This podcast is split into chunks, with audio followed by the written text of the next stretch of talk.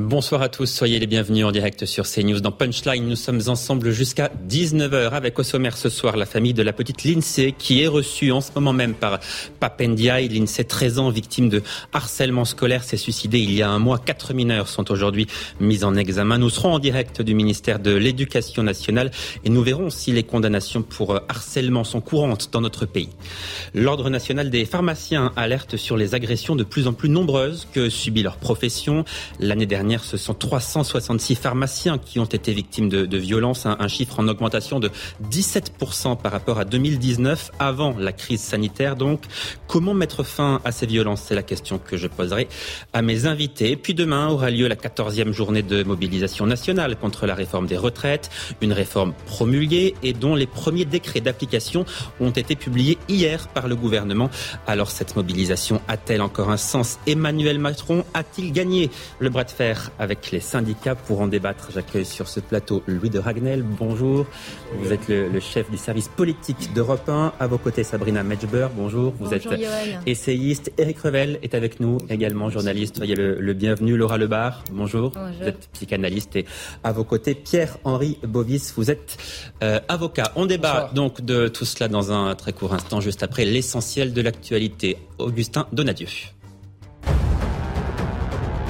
Emmanuel Macron est arrivé au Mont-Saint-Michel à l'occasion des 1000 ans de l'abbaye du célèbre îlot rocheux de la Manche. Le président va annoncer une campagne visant à classer davantage d'édifices cultuels comme monuments historiques. Objectif, faciliter leur préservation par le biais notamment d'une souscription financière auprès des Français qui permettra de restaurer le patrimoine religieux de la France.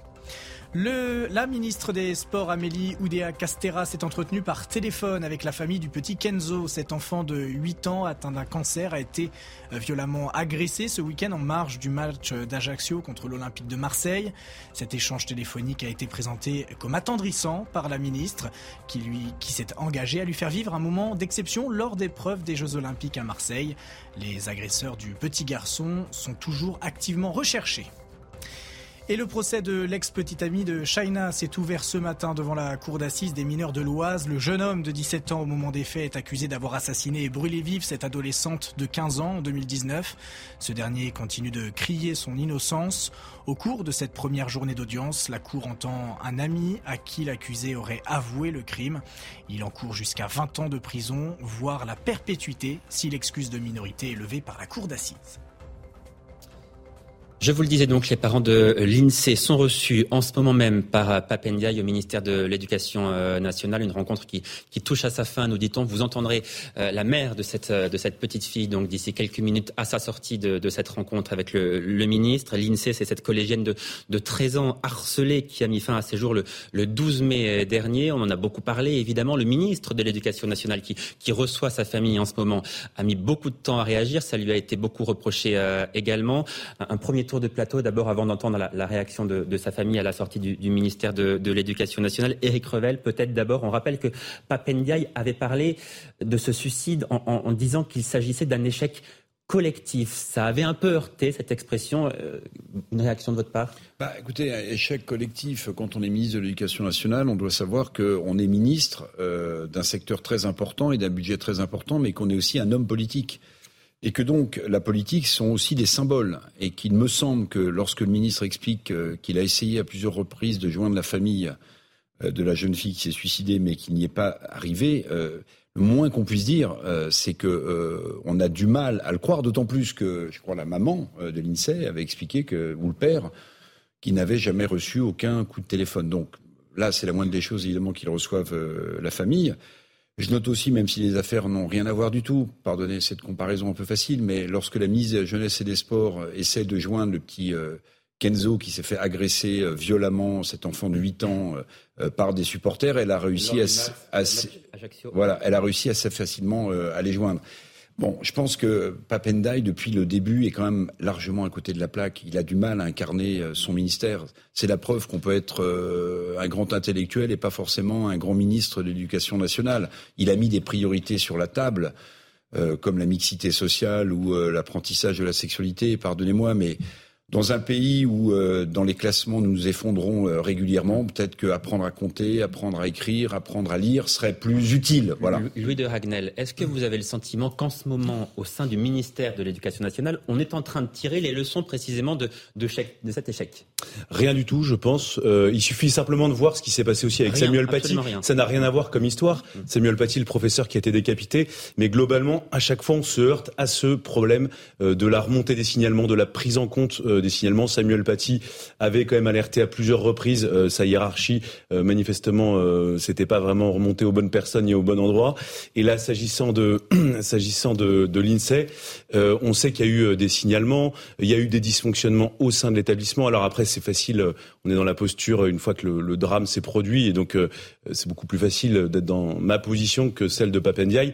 Mais on voit bien qu'il y a un échec qui est lié aux remontées de l'école, et, ça, pour le coup, c'est la responsabilité du ministre de l'Éducation nationale. Et ensuite, je pense qu'on pourrait établir euh, d'autres dysfonctionnements. On voit bien que manifestement, Peut-être que du côté aussi de la police, il y a eu des dysfonctionnements, même si on demande toujours plus à la police. Vous savez, la police est complètement débordée et submergée parce que tout est prioritaire dans les missions de la police.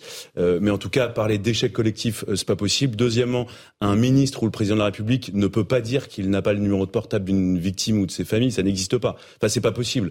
Euh, S'il le dit, ça veut dire qu'il n'est, enfin, il pas compétent pour la pour le poste. Euh, et, et, normalement, euh, vous êtes quand même à la tête d'une énorme administration euh, qui a accès euh, très facilement à toutes ces données. C'est très inquiétant ce que vous dites, parce que là, on est face à un drame qui est terrible. Il y a un million d'élèves qui seraient harcelés dans ce pays, mm. et vous nous dites non, non, il se passe rien en ce moment au ministère.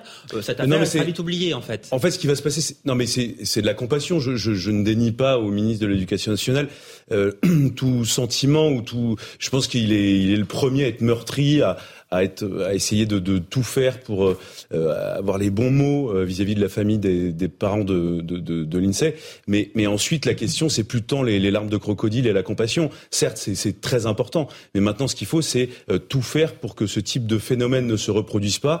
Et en fait, on voit bien, c'est pas circonscrit uniquement à l'éducation nationale. On voit bien que c'est aussi, il y, a, y, a, tout un aspect de vie sociale de cette jeunesse qui est manifestement un peu désœuvrée, qui sait pas très bien utiliser les réseaux sociaux. Il y a tout un travail de sensibilisation et après, euh, il y a aussi quand même euh, une question de la responsabilité pénale et je pense qu'on en parlera tout à l'heure. Pierre-Henri Bovis. Oui, les larmes de crocodile, moi je les ai pas vraiment vues. Hein. Je, je, je, n'enlève rien euh, au, au, sentiment que peut éprouver Papendiaï, mais en tout cas, la politique c'est une affaire de symboles, ce que disait Eric Revel de manière très juste. Et les symboles ont été littéralement absents de la scène publique. C'est-à-dire que lorsque Papendiaï passe, c'était chez vos confrères de BFM TV, à aucun moment euh, si vous voulez, il a euh, en tout cas fait ressentir une quelconque émotion. On avait face à, on avait face à nous un homme technocratique qui tenait un discours euh, très droit, euh, policé, qui ne dépassait en rien du cadre. Et si vous voulez, moi, la, la, la première, l'indifférence à la souffrance, si vous voulez, pour moi, c'est la, la, première des cruautés. Et, et en tout cas, là, il y a une sorte d'indifférence où justement on essaie de se justifier. On n'a pas réussi à les joindre, on n'a pas réussi à les contacter. J'ai essayé deux trois fois de les appeler, ils n'ont pas répondu. Bon, C'était des, des, explications, si vous voulez, un peu fumeuses, euh, qui en tout cas moi ne m'ont pas convaincu. Alors évidemment, il les reçoit aujourd'hui, c'est quand même la moindre des choses vu l'ampleur médiatique que prend cette affaire. Et je pense qu'il n'avait pas le choix. Et à mon avis, il a dû être recadré euh, également par par l'Élysée que ce genre d'attitude, si vous voulez, à mon sens, ne peut pas, euh, ne peut pas correspondre à un ministre de l'Éducation nationale, justement face à un tel échec. Et pour rejoindre ce que disait Eric Ruel, euh, effectivement, on, on, a des discours, si vous voulez, aujourd'hui de Papendiaï qui sont complètement à côté de la plaque. On va enseigner euh, la notion de genre. On fait venir, dans, c'est, c'est évidemment, c'est pas un ordre direct de Papendiaï, mais en tout cas, c'est son institution. On fait venir des drag queens dans les écoles pour enseigner, euh, pour enseigner les, bah, peut-être les instructions directement pour enseigner la notion de genre, hein. euh, pour enseigner la notion de genre, pour expliquer à un petit garçon qui, s'il est petit garçon, mais il peut aussi être petite fille selon comment il se sent, etc. Enfin, c'est, on est complètement mais, à côté de la plaque. Y a, pas de prévention dans les établissements. On casse l'école privée. La prévention non, mais attendez, on casse l'école privée et justement, où est justement la prévention du harcèlement?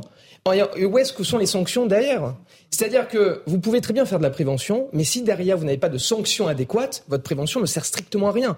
Si vous n'expliquez pas à un enfant que la différence entre le bien et le mal, que s'il se comporte mal, il y a une sanction, que cette sanction va être exécutée, va être automatique. De leur apprendre la différence entre le bien et le mal. On ne peut pas tout attendre des professeurs de l'éducation nationale. Si, si, un enfant n'est pas capable de savoir ce qui est bien ou ce qui n'est pas bien, pardonnez-moi, c'est qu'il y a aussi un problème des parents. Alors je suis complètement d'accord avec vous, mais alors dans ce cas, il faudrait arrêter d'appeler ça l'éducation nationale, mais alors l'instruction publique, et revenir du coup à ce qu'était l'instruction publique. Mais, dès lors, jusqu'à preuve du contraire, restent responsables de l'éducation de leurs enfants.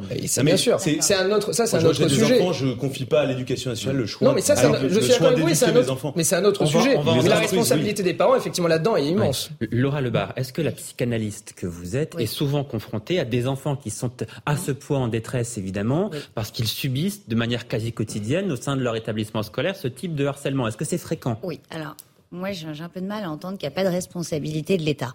Ça fait des années, c'est pas d'aujourd'hui, ça fait des années que tous les petits sont sur des plateaux. En disant qu'il y a 3-4 ans, on était à 4 enfants sur 10. Aujourd'hui, on en est à 10%. Nous-mêmes, moi-même en tant qu'analyste, je me reforme quotidiennement à toutes les nouvelles pathologies. Aujourd'hui, ce qui se passe dans les cours d'école et où n'est pas formée l'éducation nationale. Et d'ailleurs, si on m'entend, moi, je suis prête à les former même gratuitement. Voilà ce qui se passe. On a aujourd'hui des nouveaux profils qui sont ce qu'on appelle passifs-agressifs. C'est-à-dire quoi? C'est-à-dire que de façon passive, on va engendrer une agressivité par la non-reconnaissance, et c'est là où je vous rejoins tout à fait, quand on ne reconnaît pas le sentiment d'autrui, on va injecter en lui de la violence. Cette violence va se répercuter, et donc on va se retrouver avec un enfant violent qui va être encore plus pris en grippe, et à qui on va dire c'est de ta faute. Mais c'est pas de sa faute, il réagit au fait qu'on ne l'ait pas écouté. Et effectivement, je pense que ça doit d'abord démarrer par former, former les, les, personnes qui encadrent les enfants. je vous interromps puisque les parents, euh, la mère de l'INSEE est en train de s'exprimer. Euh, il y a des choses qui ont été dites, mais pas pris au sérieux pour moi. Voilà.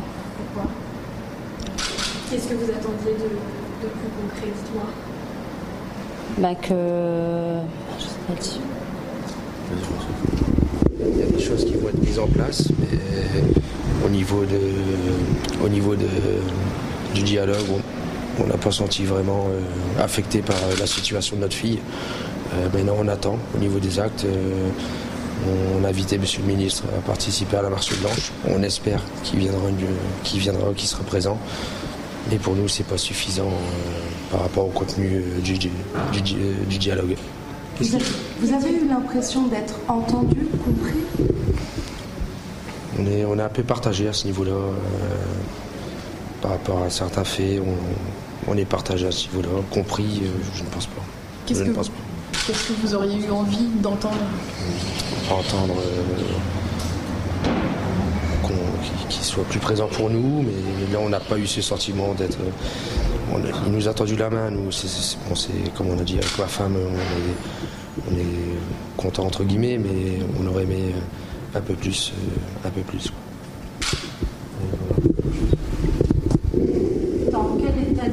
vous êtes aujourd'hui Perdu. Je me sens seule, pas aidée. Et euh, je l'ai pas. Moi, euh, je l'ai pas trouvé sincère en fait. Donc, euh, j'attends que les choses bougent. J'attends de voir des actes. Donc, il doit nous tenir informés de ce qui va se passer toutes les semaines. J'attends de voir. Qu'est-ce que vous aimeriez de concret qui rendrait hommage à, votre film Que. Moi, je voudrais que ma fille revienne aujourd'hui. Je pense que s'ils auraient été là avant, elle serait là, ma fille. J'ai juste ça à vous répondre. Moi, je ne comprends pas. Je comprends pas. On n'a pas été, on n'a pas été aidé à temps, ni avant, ni pendant, ni après, comme je l'ai dit. Voilà. Ce qui est, ce qui est ressorti de, de cette entrevue qui a duré une heure, c'est que le ministre, certes, nous a reçus, mais avec plusieurs semaines de retard. Euh, il aurait pu euh, appeler la famille ou se mieux se déplacer pour partager quelques mots de compassion immédiatement. Ça n'a pas été le cas. Euh, un goût amer à la sortie de cet entretien, puisque rien de concret n'a été proposé. On a évoqué le programme phare, mais qui existe depuis 2-3 ans et qui est aujourd'hui défaillant parce qu'il y a un manque de moyens. On a demandé concrètement quels moyens allaient être mis en œuvre d'un point de vue financier. Et évidemment, ça demande une sensibilisation. C'est un programme massif que nous demandons de sensibilisation des écoliers, des collégiens, des lycéens, donc avec la participation, l'association des parents, des professeurs, des instituteurs. Ça demande des moyens considérables et rien n'a été proposé à ce niveau-là. Nous avons le sentiment que la prise de conscience est, réelle, mais, qu'elle n'est pas très profonde, très sérieuse. Euh, elle reste peut-être de surface. Nous attendons, de voir des actes. Et puis le, le deuxième élément important que moi j'ai trouvé effrayant, c'est l'aveu d'impuissance du ministre lui-même euh, de l'État français vis-à-vis des réseaux sociaux, qui nous a expliqué noir sur blanc que la France aujourd'hui euh, était totalement incapable de résorber ce déchaînement de haine et de violence sur les réseaux sociaux, sur Instagram, sur Facebook, sur TikTok. Euh, l'aveu que nous avons entendu tous les trois, qui, qui, vient de la part de la bouche du ministre, qui nous dit l'État français n'est pas aujourd'hui capable d'enrayer le harcèlement, le cyberharcèlement, que ce soit d'ailleurs pour les collégiens, les lycéens, mais aussi pour les adultes sur les réseaux sociaux.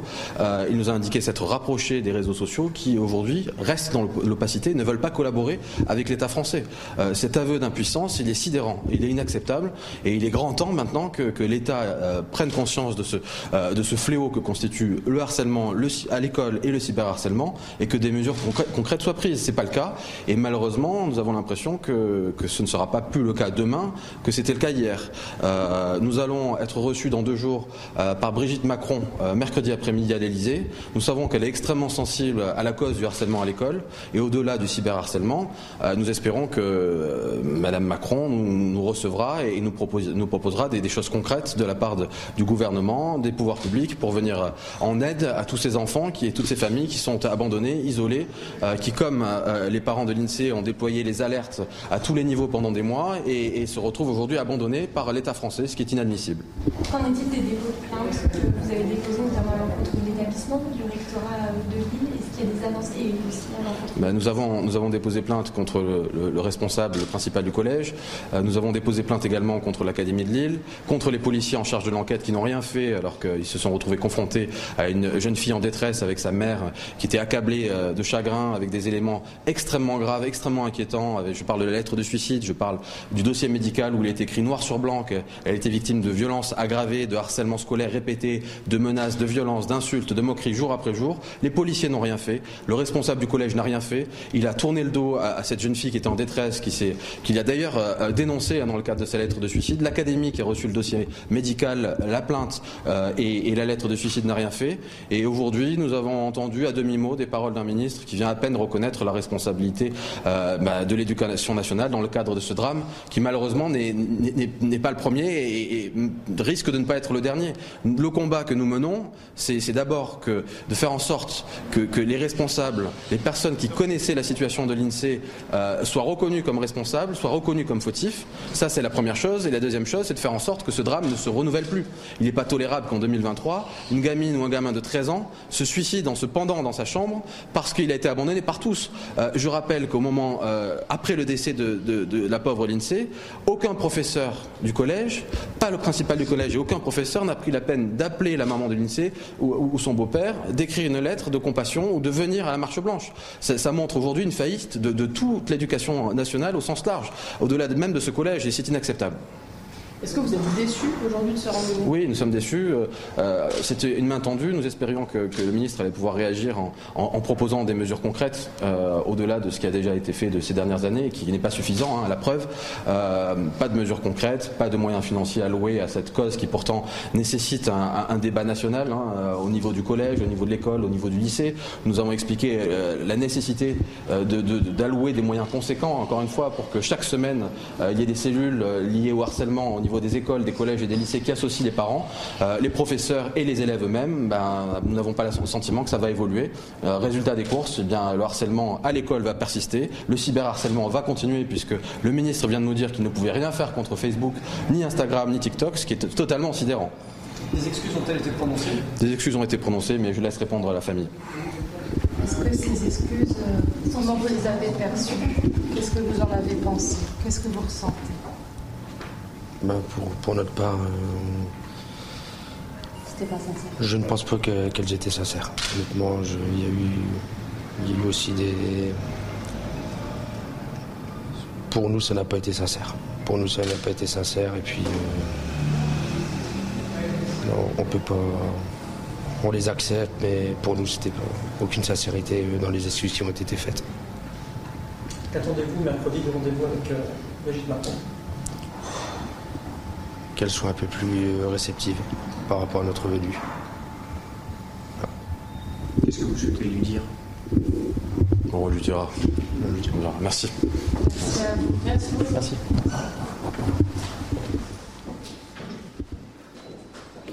Voilà donc pour ces quelques mots des parents et de l'avocat, donc avocat des parents de, la petite Lindsay, des paroles extrêmement sévères prononcées par euh, la mère, le beau-père et, l'avocat. Donc les parents qui estiment ne pas avoir été écoutés, ne pas avoir été pris au, sérieux. Je n'ai pas trouvé le ministre sincère, a dit également la, mère de, de Lindsay.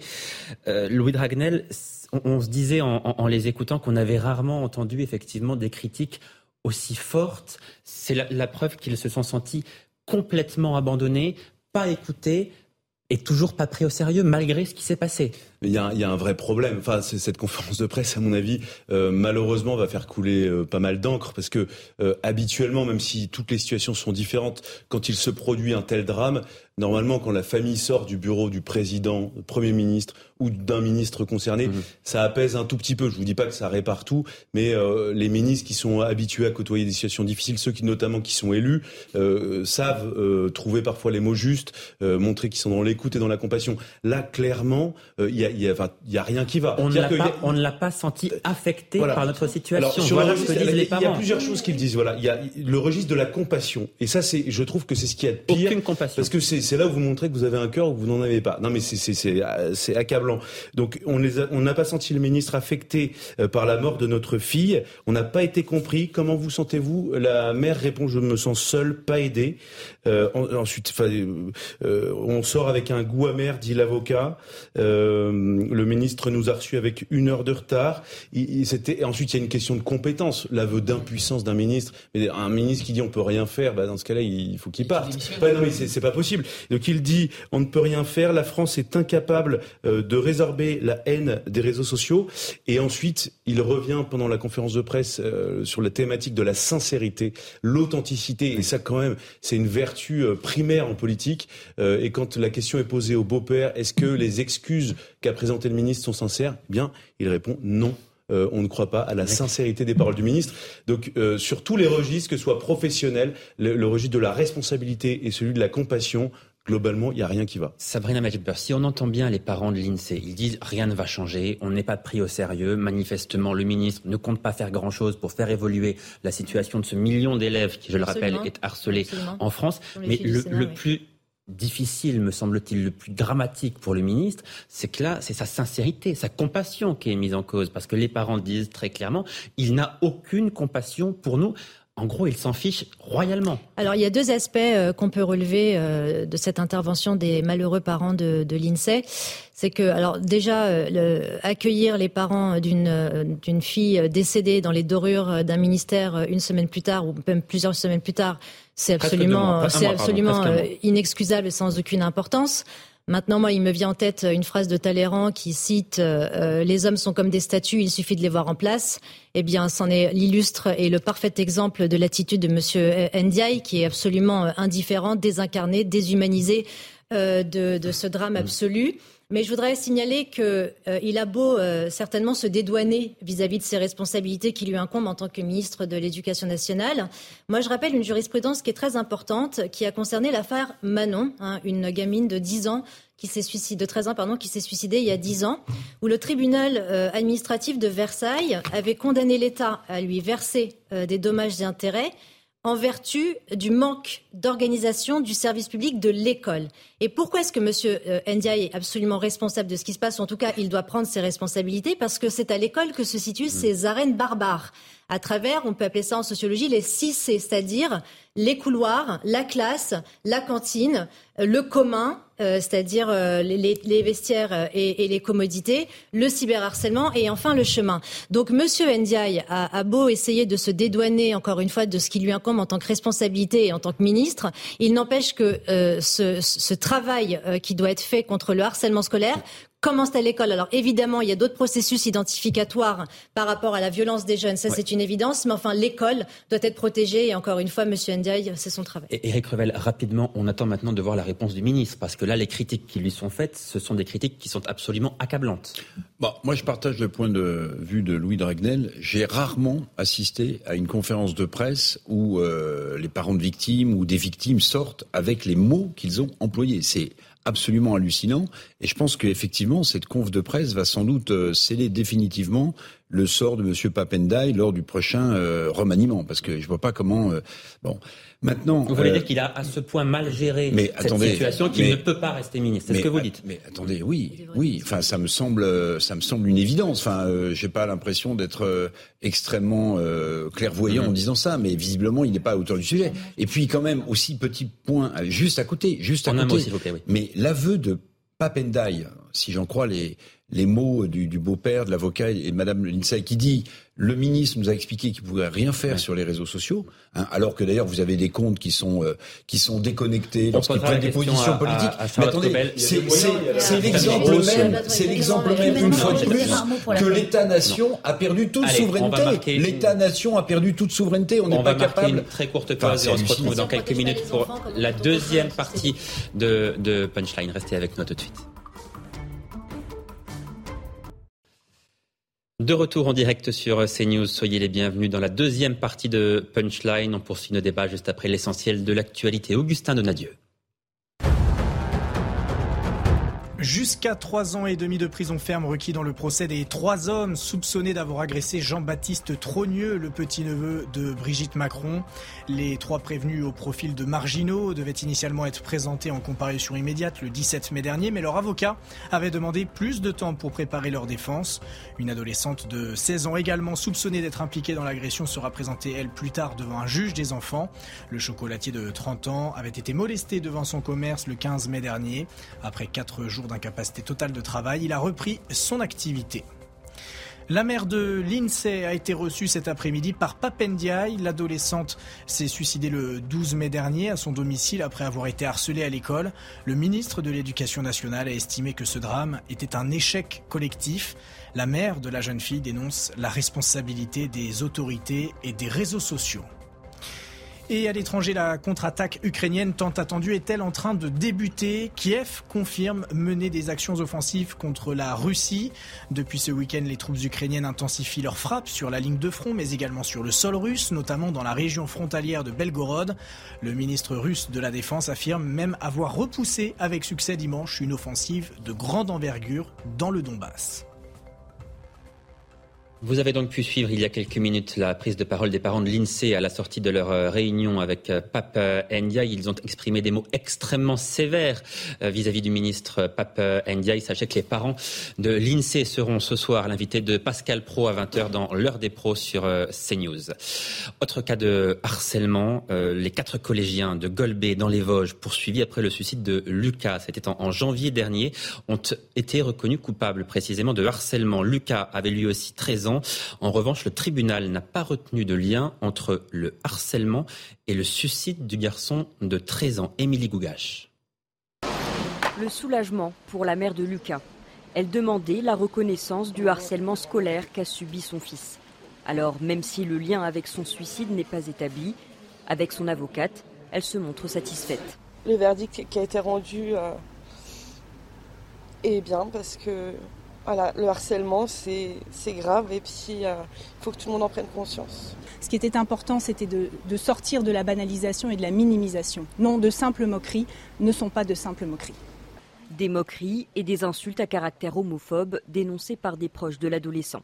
Lucas s'était donné la mort le 7 janvier dernier après avoir laissé un mot expliquant son geste. Une marche blanche avait été organisée pour lui rendre hommage. Même si le juge n'a pas reconnu de lien avec son suicide, pour leur harcèlement, des mesures éducatives provisoires ont été prononcées à l'encontre des deux filles et des deux garçons dont la défense demandait la relaxe. Alors là, du coup, c'est une mesure éducative provisoire avec un module réparation pénale qui est euh, décidé. Donc ça va être un, un temps de réflexion en fait sur l'infraction, la notion de culpabilité. L'avocate n'exclut pas de faire appel. En attendant, les quatre adolescents risquent jusqu'à 18 mois de prison. Les sanctions pénales doivent être prononcées le 22 janvier prochain.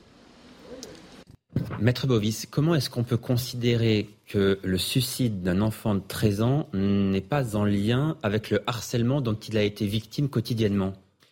Alors c'est très compliqué de commencer cette affaire dès lors qu'elle s'est déroulée à huis clos, c'est-à-dire que c'est une affaire qui n'est pas publique, une audience qui n'est pas publique, et seuls sont présentes les parties avec les avocats et évidemment les magistrats. Euh, mais ça interroge quand même. Mais, effectivement, effectivement, cela interroge. en fait, de manière plus générale, euh, il faut euh, se demander si en matière de harcèlement scolaire, lorsqu'il y a un suicide, si ce harcèlement est le lien de causalité directe du suicide. Alors évidemment, on pourrait tenter de dire, évidemment, bien sûr, quelle question bête, etc. Mais les choses parfois sont plus compliquées et le harcèlement peut être la goutte qui fait déborder le vase parce que justement, l'enfant subit d'autres préjudices qui peuvent être liés à son mm. environnement familial, etc. Et le harcèlement qui subit à l'école et la goutte d'eau qui déborde le vase et qui peut le conduire au suicide. Donc c'est très compliqué, si vous voulez, de directement d'établir un lien de causalité. Pour cette affaire-là précisément, je peux, je peux malheureusement pas vous le dire. Euh, en tout cas, ce qui est certain, euh, c'est que le, le, le harcèlement scolaire doit de manière automatique conduire à des procès. Et aujourd'hui, il y a beaucoup de harcèlement qui ne conduisent pas à des procès parce que ces harcèlements ne sont pas mm. la plupart du temps dénoncés. Pour deux raisons. Et j'en terminerai là. Un, les parents peuvent avoir peur aussi de dénoncer un harcèlement parce que eux-mêmes peuvent craindre la réaction des parents d'en face. Et on le voit aussi dans certains dossiers. Moi, j'ai reçu des parents euh, d'élèves euh, qui consultaient un avocat et qui m'exprimaient justement cette crainte de dénoncer, du regard des autres, etc. Et parce que si l'enfant n'a pas envie de changer d'établissement. Parce qu'aujourd'hui, et c'est quelque chose aussi qui doit être dénoncé, c'est l'élève harcelé qui, la plupart du temps, est mm. amené à changer d'établissement et non pas les harceleurs. Donc il faut aussi renverser la vapeur. Et donc il faut vraiment que ce harcèlement qui est dénoncé soit entendu mm. par les autorités, soit entendu par les établissements et soit sanctionné et aboutisse à des procès. Sabrina Mathieu euh, alors c'est une jurisprudence qui, est, euh, doit s'accueillir de façon positive, euh, c'est une certitude. elle renvoie surtout, je pense, à l'ordonnance des mineurs de février 1945 où le droit doit être remis en cause puisqu'on assiste d'année en année à une radicalisation de la violence de, de, la jeunesse de plus en plus désinhibée, de plus en plus désincarnée, de plus en plus désaffiliée, de plus en plus barbaresque. Et on le voit avec cette série de malheureux suicides liés au, harcèlement scolaire. Maintenant, ce que je voudrais rajouter, c'est que Certes, parfois les, juridictions n'arrivent pas à caractériser le lien de causalité avec notamment l'élément d'intentionnalité euh, euh, qui concerne euh, ces, phénomènes de meute, hein, avec comme comme comment dire projet celui du bouc émissaire, l'ostracisation d'un enfant. Euh, il me semble quand même que à chaque fois qu'on a eu des affaires de ce type, les dossiers étaient assez chargés avec des preuves qui me semblent euh, irréfutables. Ce petit Lucas a été ostracisé, du fait de son homosexualité. Manon, dont j'ai parlé pareillement parce qu'elle n'était pas assez jolie. Euh, L'INSEE parce qu'il euh, y a d'autres circonstances qui font que bah, la meute se déchaîne parce que la sociabilité parallèle la prend comme bouc émissaire et, victime expiatoire. Donc la, jurisprudence est, bonne à accueillir, mais il me semble qu'effectivement ce problème de harcèlement scolaire doit être pris dans ses tenants, ses aboutissants, sonnant et trébuchant, parce que c'est un véritable fléau. Laura Lebar, ce qu'il faut dire aussi, c'est que manifestement, les réseaux sociaux jouent un rôle important là-dessus. Quand il y a le harcèlement à l'école, harcèlement quotidien, ce harcèlement, il est amplifié par les réseaux sociaux. Alors, moi, je travaille, encore une fois, je travaille beaucoup avec les réseaux et je travaille avec beaucoup d'Instagrammeuses avec qui on se regroupe pour lancer des alertes. Euh, Sarah, hier, a lancé une alerte, elle était d'ailleurs sur CNews, a lancé une alerte. Euh, moi, je travaille avec Kiev, on n'est pas des lol, on lance des alertes. Donc, justement, j'invite les parents, quand il y a des choses comme ça, plutôt que de se tourner vers des Instagrammeurs euh, qui font les beaux, se tourner vers des personnes. Au courant, ce qui n'est pas souvent ce le cas. Pas souvent. Mmh. Oui, mais il faut peut-être les informer. Il faut peut-être justement ouvrir à des solutions, à informer, à poster de plus en plus, puisque nous on reçoit de plus en plus de messages. Donc a priori, ça bouge, mais pas encore suffisamment. Et puis surtout comprendre. Imaginez-vous deux secondes que du matin au soir, moi j'aimerais bien que ces directeurs d'école et que ces ministres y comprennent ce que c'est, que d'aller passer 8 heures par jour dans un environnement où on se fait insulter, où on se fait frapper, où on est devant 200 élèves qui vont faire un phénomène de masse, et puis voir s'ils ont un peu plus d'humanité, voir comment ils réagiraient si ça leur arrivait à eux.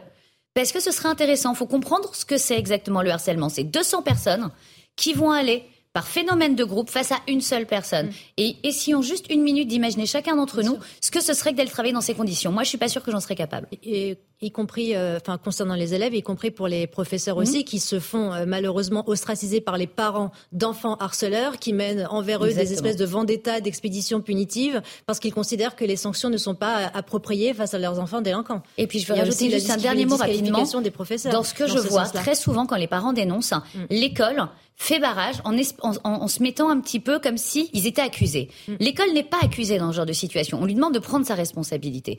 Et très souvent, elle se met en posture euh, bah, d'accuser et va accuser l'enfant. Et ça aussi, c'est une vraie problématique. Mais le harcèlement scolaire concerne également aussi des professeurs qui parfois aussi harcèlent des enfants. Et parce que, euh, vous savez, l'expression à chaque fois dans une classe, on a un élève qui est pris, en, qui est pris pour cible et c'est le professeur qui s'acharne dessus et ça. Mm. On n'en parle non plus pas assez. Maître Bovis, euh, je voulais garder la parole parce que mm-hmm. Là, ces quatre mineurs ont été reconnus coupables de harcèlement. Bon. On nous dit que des mesures éducatives provisoires ont été prononcées à, leur encontre en attendant la prochaine audience qui décidera, elle, de leurs sanctions. Donc là, on nous dit des mesures éducatives provisoires. De quoi est-ce qu'il s'agit concrètement?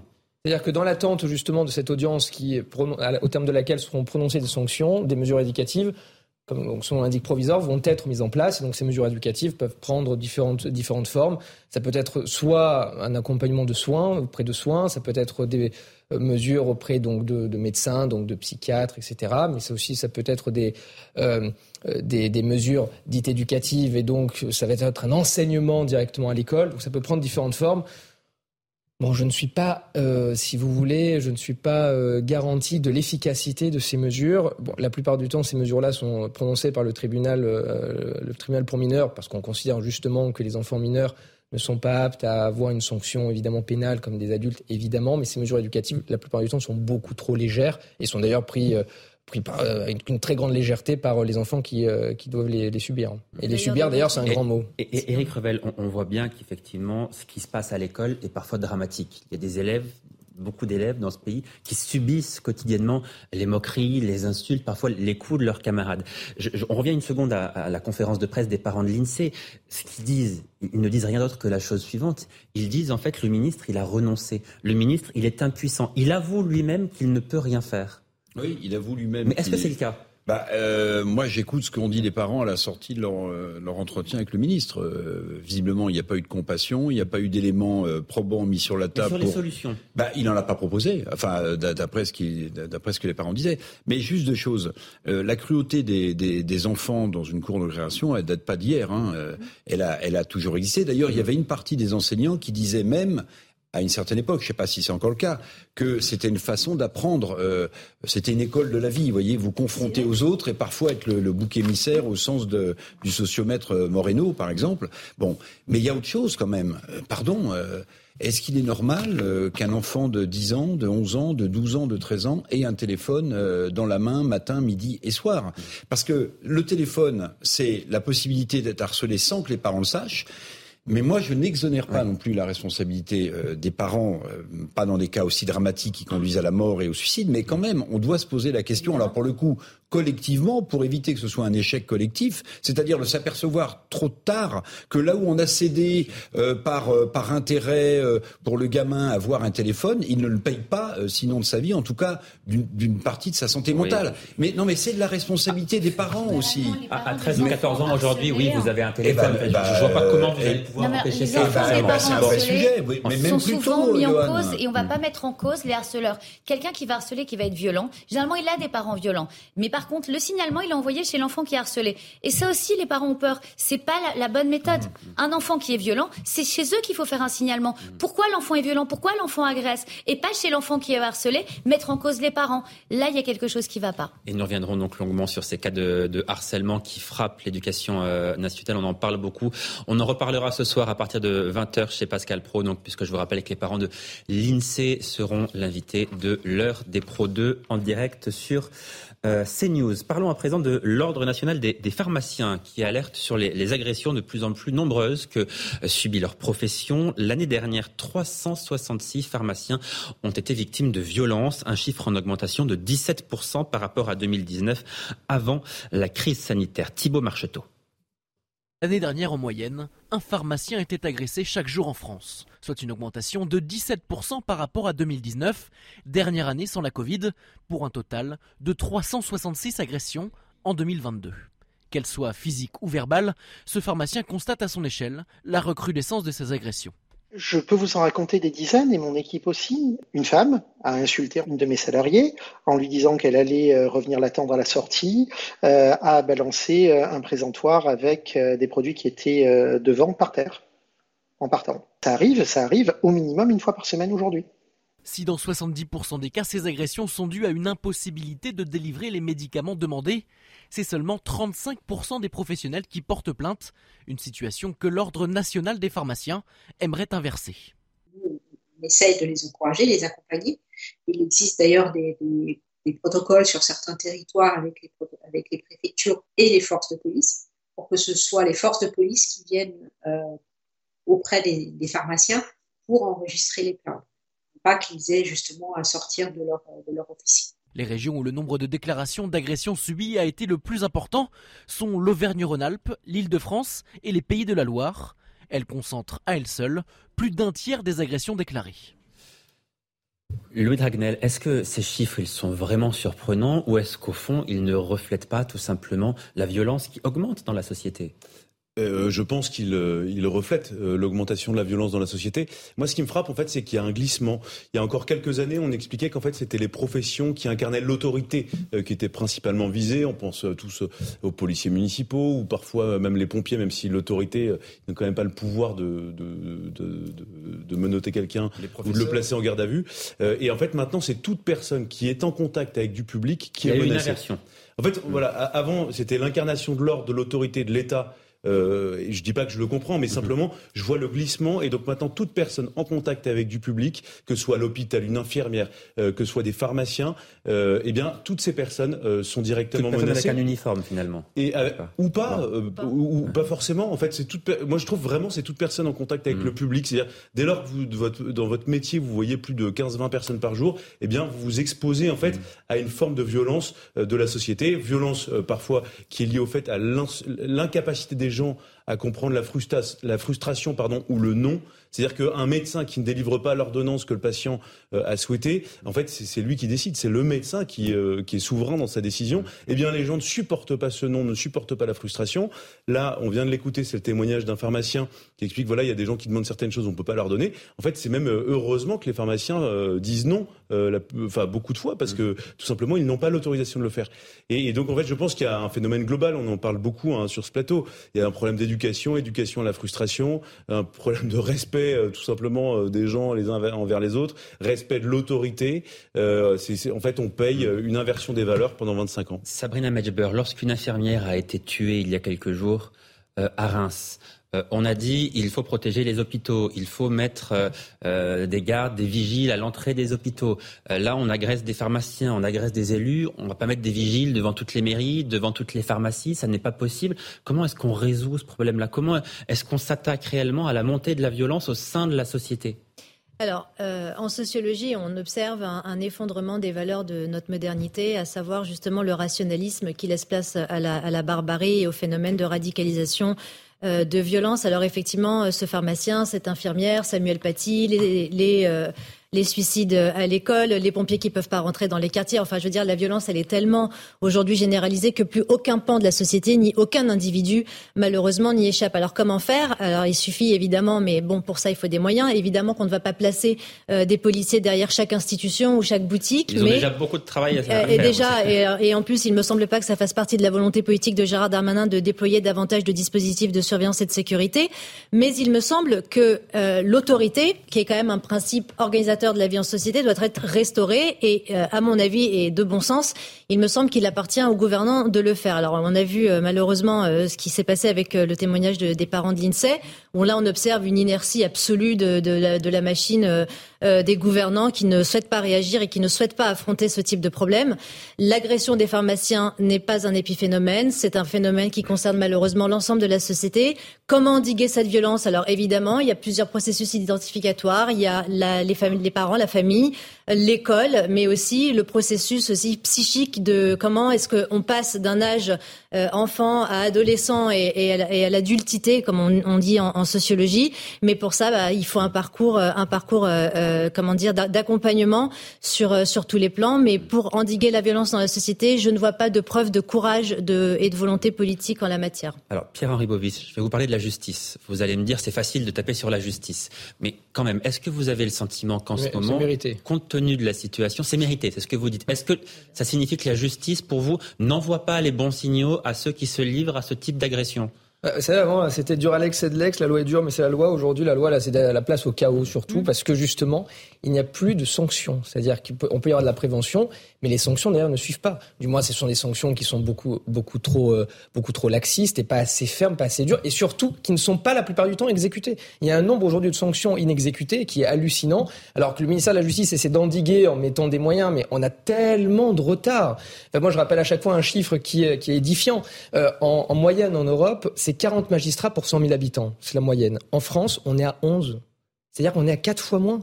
Donc on a quatre fois moins de magistrats. Donc c'est pas, si vous voulez, mon, ça, ça discours. a un impact sur la lenteur de Exactement, la justice, mais, sur la lenteur, impact sur la sévérité ou non de la justice. Alors, en fait, il y a deux sujets. C'est-à-dire que un, il y a la lenteur, parce que il y a la lenteur. Dès lors que vous avez un délinquant qui passe euh, en prison, c'est au bout d'un processus, c'est au bout de deux mm. ans, parfois d'attente, un an et demi d'attente. Et ensuite derrière, c'est de l'application. Et cette application, si vous voulez, là aussi, il y a un gap. C'est-à-dire que lorsque vous avez une sanction qui est prononcée, le temps d'exécution est tellement long. On est sur plusieurs mois, voire parfois un an, un an et demi. Et après, effectivement, et là je vous rejoins, ensuite c'est sur la sévérité. Mais la sévérité, là aussi, il y a deux sujets. Il y a le laxisme de certains magistrats, d'autres parfois sont très durs, notamment des procureurs de la République qui peuvent avoir des réquisitions très lourdes. Après, est-ce que c'est suivi ou non, c'est un autre sujet. Mais après, la loi, elle est votée par les parlementaires. Les magistrats aussi appliquent la loi qui sont votées. Donc, est-ce qu'il ne faudrait pas non plus revoir les lois qui sont votées justement avec peut-être, c'était un sujet qui était mis sur la table il y a quelques années, où là les magistrats faisaient une levée de bouclier sur, la, sur les peines planchées. C'est un vrai, c'est un vrai débat de société. Est-ce que oui ou non, pour certains délits, des peines planchées doivent être, doivent être mises en place, notamment les agressions envers les élus, par exemple? Si je peux rebondir. Et en psychologie, je pense que voilà, vous êtes sociologue, il y a un phénomène qui est très simple. La punition qui n'a pas de sens ne marche pas. Il faut une conséquence. Et finalement, quand on prend le système américain, d'accord, avec tout ce qui est euh, intérêts généraux, travaux d'intérêt généraux, on a vu une réduction en 20 ans de la criminalité de façon énorme. Aujourd'hui, si on prend les chiffres, c'est plus dangereux d'être à Paris qu'au Mexique. Il faut quand même prendre conscience des choses. Donc peut-être qu'il faut revoir la sanction et plutôt la conséquence et sortir d'un système punitif qui n'a aucun sens. Voilà, je vous pose la question. Voilà, vous êtes sociologue, je pense que c'est la même chose et régler le problème de fond parce que la sanction ne va pas, n'a pas de sens. Il faut, à mon avis, travaux d'intérêt généraux, des choses comme d'autres systèmes qui fonctionnent. Il y a des systèmes qui fonctionnent et puis essayer d'ouvrir un peu son esprit. C'est pas le sujet de mettre à chaque fois en prison de manière automatique, mais, il faut qu'il y, ait une sanction qui ait du sens. je suis d'accord que cette sanction soit exécutée. Encore faudrait-il qu'il y ait suffisamment de places de prison, parce qu'on parle de la discontinuité de la chaîne police-justice. Par exemple. Mais quand on est à plus de 120% de population, euh, sur population carcérale, comment vous voulez faire Parce que même si on faisait le modèle des Pays-Bas avec des peines courtes, est-ce que finalement en France ce serait un modèle plausible reste 40 secondes. Il je vais faire 38. Il faut que ces personnes qui se livrent à ces agressions aient la certitude d'avoir des peines sévères, mais surtout des peines rapides. C'est ça la clé, c'est ça la mais solution. Bien sûr, mais bien sûr, mais vous voyez bien, mais vous voyez bien que tout s'effondre sous nos yeux. En réalité, on parle de la crise d'autorité, on parle de la lenteur de la justice. Les, les travaux d'intérêt généraux, oui, mais interrogez des élus. Vous allez voir ce qu'ils vous disent. Ils vous disent, mais euh, moi, dans ma commune, j'ai pas les moyens euh, avec le personnel dont je dispose, même s'ils ont embauché euh, euh, des fonctionnaires, de surveiller ces travaux d'intérêt mhm. généraux. Mais ils vous disent des choses comme ça. Donc si vous voulez... Allez, merci on beaucoup est... Eric. On marque une courte pause. Secondes. On est obligé... Bon. Je vous donne la parole à 18h. On se retrouve dans quelques minutes en direct sur CNews et sur Europe 1. Tout de suite. Bonsoir à tous, soyez les bienvenus en direct dans Punchline sur Europe 1 et sur euh, CNews. Au sommaire, ce soir, demain, aura lieu la 14e journée de mobilisation nationale pour la réforme des retraites, une réforme promulguée et dont les premiers décrets d'application ont été publiés hier par le gouvernement. Alors cette mobilisation a-t-elle encore un sens? Emmanuel Macron a-t-il gagné le bras de fer avec les syndicats? Voilà les questions que je poserai à mes invités.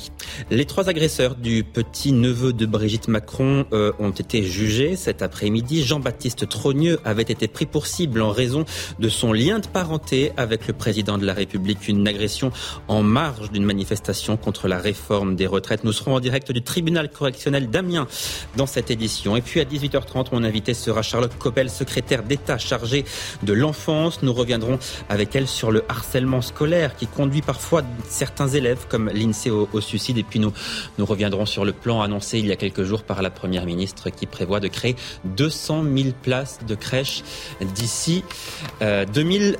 8h30. On parle de tout cela avec mes invités. Sont restés avec moi Louis de Raglen. Bonjour, soyez le, bienvenu. Euh, également avec moi Eric Revel, Sabrina Medjber. Bonsoir. Et puis nous a rejoint Mathieu Vallée. Bonsoir. Soyez le bienvenu Mathieu. Vous êtes porte-parole du syndicat indépendant des commissaires de euh, police. Les débats dans un instant, mais il est pour l'heure 18h. Voici l'essentiel de l'actualité.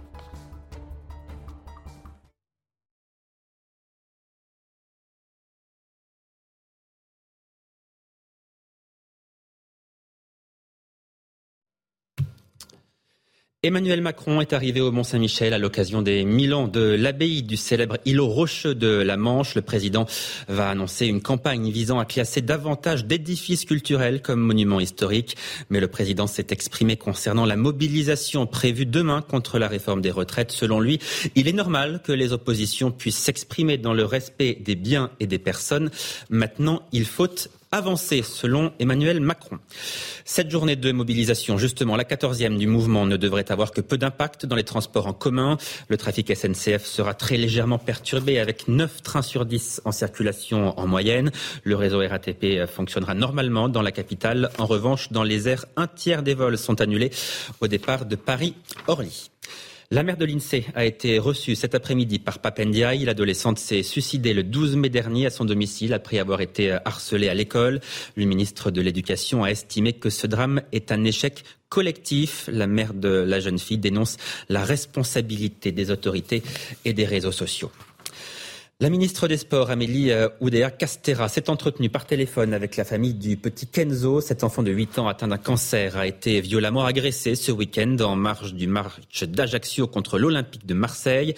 Cet échange téléphonique a été présenté comme attendrissant par la ministre qui, lui, s'est euh, engagé à faire vivre un moment d'exception lors des Jeux Olympiques à Marseille. Le petit Kenzo qui devrait donc assister au JO. Euh, les agresseurs du petit garçon sont toujours activement recherché.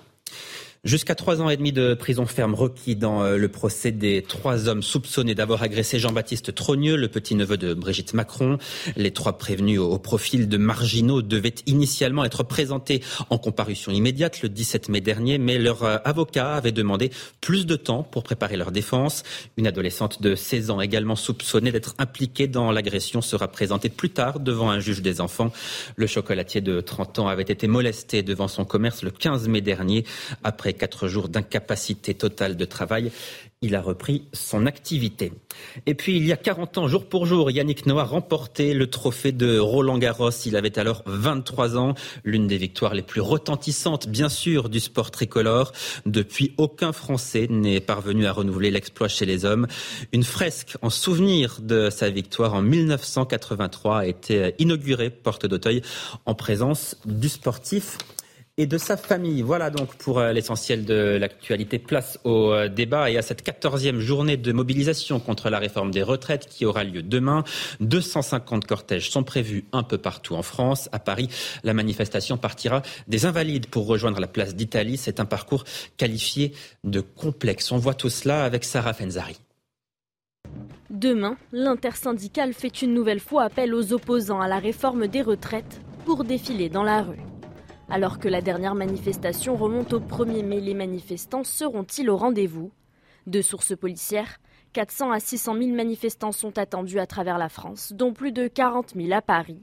Dans la capitale, ce sont 800 à 1000 éléments à risque qui sont attendus. L'exécutif s'y prépare. Sur Twitter, Gérald Darmanin a détaillé le dispositif policier. En tout, 11 000 policiers et gendarmes seront déployés mardi, dont 4 000 à Paris, pour assurer la sécurité des manifestations et garantir le droit de manifester. Merci à nos forces de l'ordre. Partout en France, des milliers de manifestants sont attendus, 5000 à Montpellier et 3000 à Rennes selon une source locale. Louis de Ragnel, est-ce que la mobilisation de demain est une mobilisation qui est plus ou moins à risque que les précédentes? Alors déjà, elle est, relativement importante, en tout cas dans les prévisions qu'on a pu recevoir. Euh, entre 400 000 et 600 000 participants, donc 40 à 70 000 à Paris. Entre combien pour la dernière? C'est alors j'ai pu, je, vais, je vais vous le dire euh, d'ici 10 euh, minutes, mais parce que je j'ai plus le chiffre en tête. Mais globalement, c'est un peu en deçà de ce qu'on a connu ces derniers temps. Mais globalement, c'est pas un effondrement mmh. total de la manifestation. Et on, alors ce qui est intéressant, c'est quand on regarde la sociologie. Donc évidemment, il y a des syndicalistes, il y a des syndiqués, il y a des gens très politisés dans ces manifestations, il y a des jeunes, il y a des lycéens, et il y a quand même des risques qui sont craints quand même dans, une bonne quinzaine de villes. on a pu consulter donc la note des services d'enseignement. Par exemple, à Nantes, il y a entre 100 et 150 militants d'ultra-gauche qui, qui seront présents et qui risquent, selon les policiers, d'entraîner 500 à 600 personnes euh, dans leurs troubles à l'ordre public. À Rennes, c'est à peu près le même topo. À Strasbourg, à Charleville-Mézières, à Brest, Toulouse, Bordeaux. Bref, je vais pas vous faire la liste euh, parce que la liste est, est assez longue. Mais donc, c'est une manifestation qui est quand même suivie d'assez près euh, par rapport aux conséquences politiques euh, que peuvent avoir des problèmes de troubles à l'ordre public. Et ensuite, d'un point de vue, donc c'était vraiment policier, d'un point de vue politique, euh, ce qui est intéressant, c'est que les, les, syndicats veulent en profiter pour se relancer. et de l'autre côté, le gouvernement se dit qu'en fait, c'est la dernière étape du chemin de croix sociale, avec dans la même semaine la fin de la PPL Elliott et cette manifestation et beaucoup au gouvernement espèrent que ça y est, c'est définitivement terminé. On va en parler, mais un dernier mot sur la sécurité avec des arrestations qui ont déjà eu lieu, notamment d'éléments radicaux qui viendraient de l'étranger, c'est bien ça? Alors, donc il y a 11 000 voilà, policiers et gendarmes qui, qui sont euh, présents, qui seront présents demain pour euh, sécuriser les manifestations. Mais effectivement, il y a 17 euh, interdictions administratives qui ont été prises par le ministre de l'Intérieur, Gérald Darmanin. Et donc, toute personne qui, pour des gens qui viennent de l'étranger, et donc ces personnes-là, si elles se présentent notamment à des contrôles à l'embarquement, à l'aéroport, ou si elles sont contrôlées, eh bien, immédiatement, elles seront interpellées. Euh, la défaite n'est pas actée, c'est ce que disent les, responsables de, gauche. Éric Revel, est-ce que vous croyez qu'il y a vraiment des personnes qui pensent encore dans ce pays qu'Emmanuel Macron pourrait reculer? Non, je pense pas. Alors, les, syndicats ont, beaucoup mobilisé de manière euh, très, euh, très responsable, je trouve, autour de cette réforme des retraites dont une majorité de Français ne voulait pas. Mais n'oubliez pas non plus que les syndicats euh, étaient dans une situation euh, euh, structurelle un peu compliquée avant ces grandes grèves sur la réforme des retraites. Alors je ne dis pas que les syndicats se, se refont une sorte de virginité et de popularité sur le dos de cette réforme des retraites, mais en l'occurrence, ils jouaient quand même assez gros également sur ce mouvement. Maintenant, dès l'instant où certains décrets ont été publiés au JO concernant la réforme des retraites, je pense que la, la, messe est dite. Mais je me demande quand même dans quelle mesure le spectacle un peu pitoyable auquel on a assisté à l'Assemblée nationale et donc la façon et, la, façon dont euh, la, proposition de Charles Amédée de Courson euh, pour le groupe Lyot a été balayée d'un revers de main avec des arguties juridiques. Je me demande dans quelle mesure, quand même, cette, cette décision euh, ne va pas donner plus de carburant qu'on ne le croit à cette manifestation et à sa mobilisation. Alors Mathieu Vallée, justement, est-ce que vous craignez qu'il y ait plus de carburant pour la mobilisation de, demain et comment est-ce que les forces de l'ordre euh, abordent cette nouvelle journée de, mobilisation qui est la 14e, je le rappelle? D'abord, vous l'avez dit, le parcours entre les Invalides et la place d'Italie est très compliqué. Il y a beaucoup de magasins. Il y a la Rotonde dans le 14e arrondissement. Il y a l'Assemblée nationale à proximité des Invalides. Donc, on a des sites sensibles, des sites dont on sait qu'ils ont été particulièrement difficiles lors des précédents rassemblements. pardonnez-moi, mais pourquoi est-ce qu'on a choisi ce parcours si on sait qu'il est très sensible? Il passe devant l'Assemblée nationale, effectivement, et devant la rotonde qui est euh, incendiée parfois, mais en tout cas prise pour cible euh, à chaque manifestation. Parce qu'il n'y a pas de parcours idéal dans la capitale, entre les rues qui sont euh, très exiguës, entre toute la capitale qui est en travaux, entre toutes les artères principales, que ce soit de République, par exemple, à Nation, lors du 1er mai, où on a vu que le boulevard Voltaire avait été transformé en véritable champ de bataille, on voit bien qu'il n'y a pas de parcours idéal et que c'est une négociation entre les organisations syndicales et la préfecture de police de Paris. Après, je suis pas le porte-parole du préfet de police, ça vous a pas échappé. Donc, en tout cas, ce qui est certain, c'est que quel que soit le parcours, c'est compliqué. Demain, effectivement, on a 11 000 policiers et gendarmes sur l'ensemble du territoire national, dont 4 000 à Paris. À Paris, je le disais, entre les Invalides, la place d'Italie, le parcours va être euh, compliqué, eu égard au site sensible, euh, restaurant à la Rotonde, le 14e, et à l'Assemblée nationale, par exemple, qui est à proximité du lieu de départ. Et surtout, il va faire beau. Donc quand il fait beau, le temps n'est pas l'allié des policiers parce que ça incite les personnes qui pourraient s'adonner des actions à rester sur place. Et moi j'ai une pensée pour tous ces policiers et gendarmes qui seront engagés demain. J'espère qu'on ne revivra pas demain un 1er mai bis. Je rappelle que le 1er mai, on avait eu 406 policiers et gendarmes blessés, qu'on avait voulu tuer du policier avec Nasser, ce gardien de la paix de la compagnie d'intervention de la direction d'ordre public et de la circulation qui a été brûlé vif.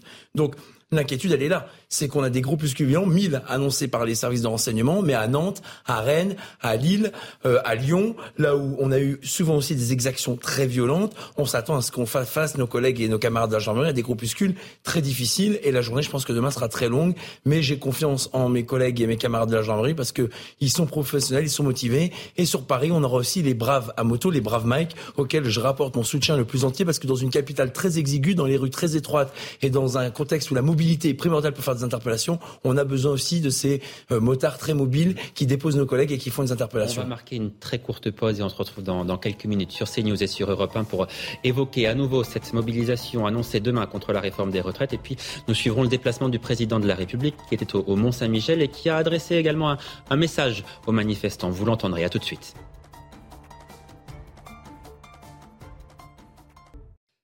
18h15, soyez les bienvenus dans Punchline en direct sur euh, CNews et sur euh, Europe. On va continuer évidemment à, évoquer la mobilisation de demain concernant la manifestation 250 cortèges prévus partout en France contre la réforme des retraites et à la veille d'une nouvelle journée de mobilisation syndicale, eh bien Emmanuel Macron poursuit son itinéraire mémoriel. Il est au, au Mont Saint-Michel aujourd'hui pour euh, célébrer le millénaire de la fondation de, de l'abbaye. Demain, il lancera également les, les préparatifs du 80e anniversaire du débarquement allié du 6 juin 44 qui aura donc lieu l'année prochaine. Euh, sur place, c'est Gauthier Lebré qui suit ce déplacement du, président de la République. Bonsoir Gauthier. Euh, vous nous dites que le président de la République a été plutôt bien accueilli, ce qui n'est pas si courant pour lui ces derniers temps, n'est-ce pas? Oui, mais j'ai envie de vous dire que dans les ruelles du Mont-Saint-Michel, vous croisez euh, plutôt des euh, touristes que des opposants à la réforme des retraites. Donc c'est normal que cet accueil soit plutôt euh, positif, même s'il y a quelqu'un qui l'a tout de suite interpellé, lui disant, je cite, La France crève la dalle sur donc le thème du pouvoir d'achat. Alors Emmanuel Macron va s'exprimer d'ici 15 minutes sur la France éternelle, la France bâtisseuse.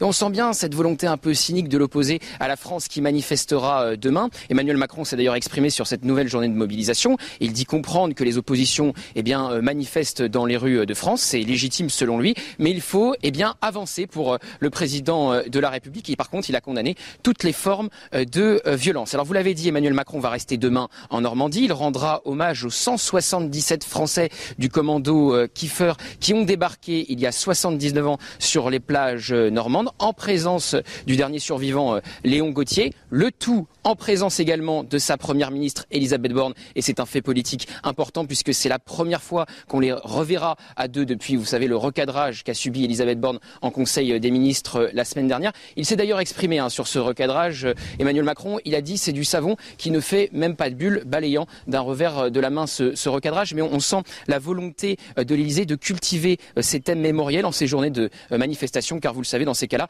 les casserolades ne sont pas du tout les bienvenus. On l'avait vu quand il s'était rendu le 8 mai à Lyon pour rendre hommage à Jean Moulin dans la prison où il avait été torturé. Les casserolades, à cette époque-là, avait déclenché la polémique. Merci beaucoup Gauthier Lebré en, direct du Mont-Saint-Michel. Donc on a bien compris, Eric Revel, que le président de la République, il a tourné la page. Il a un mot sur les réformes des retraites pour mettre en garde quelque part les manifestants en leur disant vous avez le droit de manifester, mais en respectant les personnes euh, et les biens. Et puis, il y a ces deux décrets d'application qui ont été publiés hier au journal euh, officiel. Les choses suivent leur cours. La stratégie du président de la République fonctionne normalement? Bah, euh, Lui, en tout cas, il donne l'impression que tout fonctionne normalement et qu'il ne reculera pas. D'ailleurs, on ne voit pas comment il pourrait reculer, même après la manifestation de, de demain.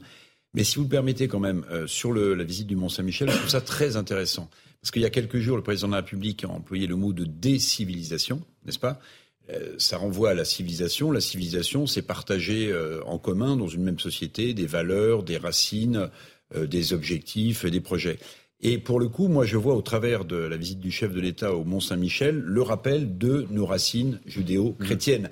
C'est ça aussi, me semble-t-il, qu'il veut dire, parce que quand vous dites, on est en voie de décivilisation, le symbole du Mont-Saint-Michel, au-delà du fait qu'il est connu dans le monde entier, il incarne bien ses racines judéo-chrétiennes. Pardonnez-moi, mais c'est un fait important. Vous, avez sans doute raison. C'était évidemment une, le déplacement du président de la République. il aurait pu essayer de tourner la page et ça, ça sur une autre visite. Que, vous mentionnez, mais je veux vraiment qu'on reste sur la réforme des retraites parce que là, c'est vraiment. Alors, je vais vous dire un mot quand même sur la réforme des retraites parce que rapidement, parce que quand même, il y a un sujet économique qui est fondamental, si vous voulez, c'est que en gros, on nous disait au début, hein, vous vous souvenez, que ça allait économiser 18 milliards d'euros d'ici 2030. Hein, vous voyez, 18 milliards d'ici 2030. Et je vous rappelle que la hausse des taux d'intérêt sur le service de la dette française, C'est 20 milliards d'euros de plus par an. Vous voyez, c'est pas du tout à la pas du tout à la même échelle quand même. Hein. Donc cette réforme des retraites de manière comptable, bon, elle n'a pas prouvé son efficacité. Et en tout cas, elle a été promulguée. Les décrets d'application sont publiés en partie au journal officiel, de Ragnel. Est-ce qu'Emmanuel Macron, il, il est en train de gagner? Il a gagné son bras de fer avec les syndicats? Alors, euh, objectivement, euh, oui, sur la question de la réforme des retraites. Alors, c'est gagné euh, avec il y a du sang partout. Enfin, ça, a été quand même assez assez difficile, à la fois avec les syndicats et puis le spectacle qui a été donné aux Français était quand même pas terrible, avec un gouvernement qui jusqu'à Noël a essayé de tendre la main aux partenaires sociaux, montrer que le gouvernement était dans le dialogue, et puis en fait, patatras, il n'y a pas de dialogue possible. Le gouvernement qui utilise le l'article 49.3 de la Constitution. Donc ça, pour le coup, ça laisser des traces et euh, c'est quelque chose qui va être compliqué à régler, en tout cas à, court et moyen terme. Et, et effectivement, vous l'évoquiez tout à l'heure, moi, je, je, je dans, dans, la visite du président au Mont Saint-Michel, j'y vois euh, une illustration euh, pour montrer que effectivement tout ça est derrière lui. demain, il sera avec les, les le notre vétéran du, du, du, commando Kiefer à l'occasion de l'anniversaire du du, du 79e anniversaire pardon, du débarquement. Et puis il y a des, il y a des petits signaux euh, que je trouve intéressants. Euh, typiquement, vous voyez dans la délégation euh, qui accompagnait donc Emmanuel Macron Mont Saint-Michel, eh bien le président a proposé à, à l'écrivain Camille Pascal, historien, qui était celui qui écrivait les discours de Nicolas Sarkozy, de, de venir, de le rejoindre. Et, et il s'avère que Camille Pascal, c'était vraiment l'auteur de tous les grands discours de, de, Nicolas Sarkozy sur la France éternelle. c'était le discours du Puy-en-Velay. C'était vraiment tous les discours euh, qui faisaient référence à la chrétienté, aux racines judéo-chrétiennes. Euh, et donc Emmanuel Macron, lui, a proposé la convier dans son déplacement.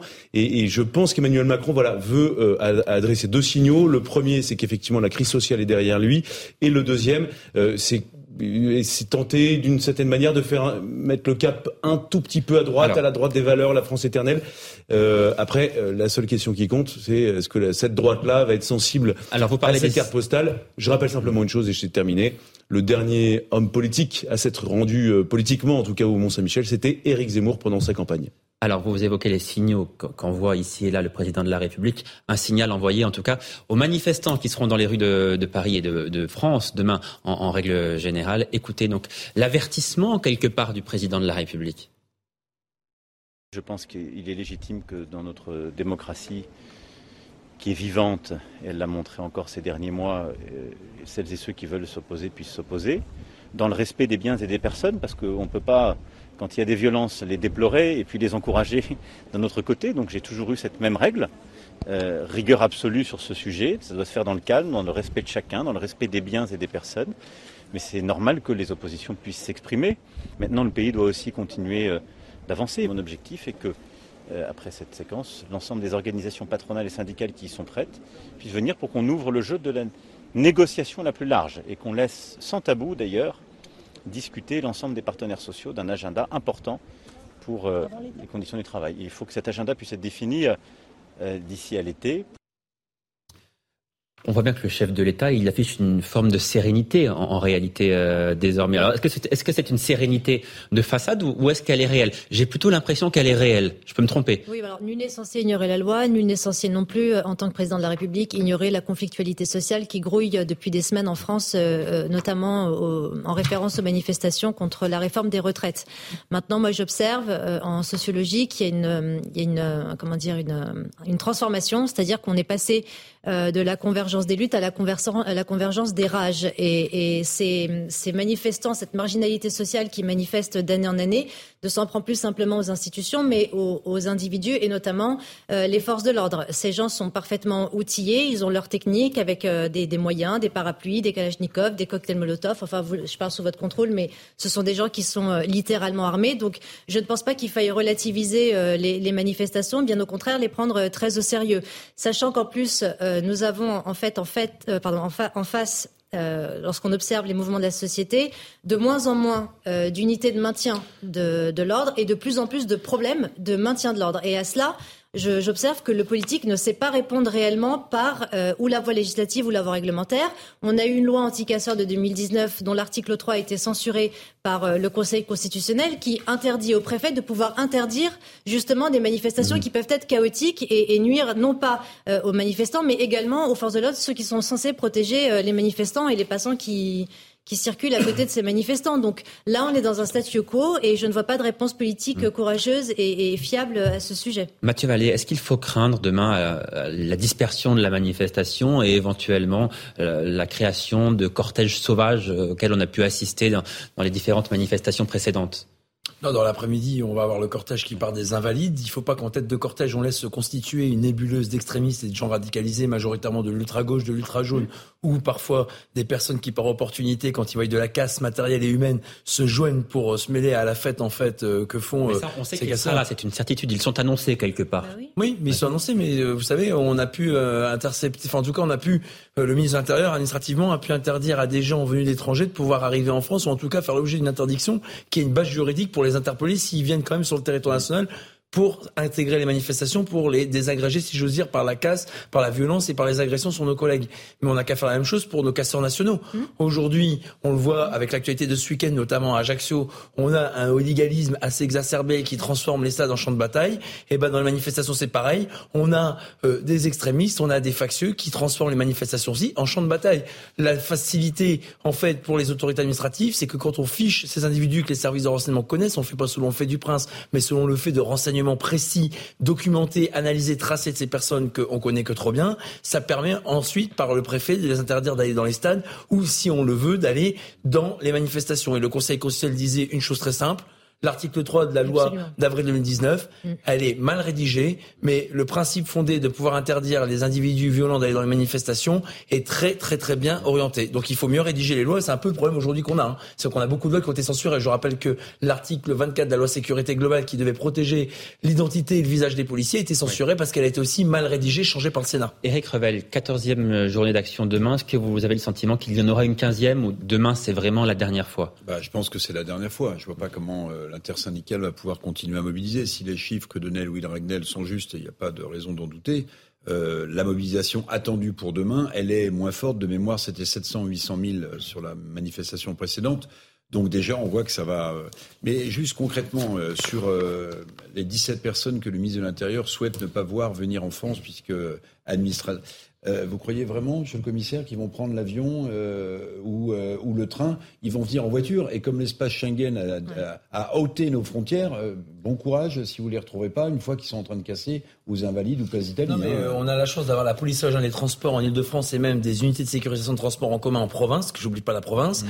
qui permettent de contrôler énormément de personnes qui prennent les transports. Et quand on a des individus qui sont frappés de ces interdictions administratives, il y a une interpellation qui est possible de manière à ce qu'ils ne puissent pas rejoindre les cortèges. C'est un outil. Non, mais c'est un outil supplémentaire après, pour l'immigration, pour le terrorisme ou pour l'extrémisme lié aux manifestations, évidemment que l'Europe est complètement une passoire et qu'il faudrait renforcer sa législation et ses frontières. Mais ça, c'est un autre sujet. On va parler à présent des, trois hommes soupçonnés d'avoir agressé le, 15 mai dernier le petit-neveu de Brigitte Macron, euh, Jean-Baptiste Tronieux, commerçant de, 30 ans. Il avait été agressé et pris à partie par des, manifestants, en tout cas en, marge d'une manifestation contre la réforme des retraites. C'était juste après l'intervention télévisée du président de la, la République. Eh bien, ces trois personnes étaient jugées aujourd'hui à, Amiens. On retrouve Noémie Schulz. Bonsoir, euh, Noémie.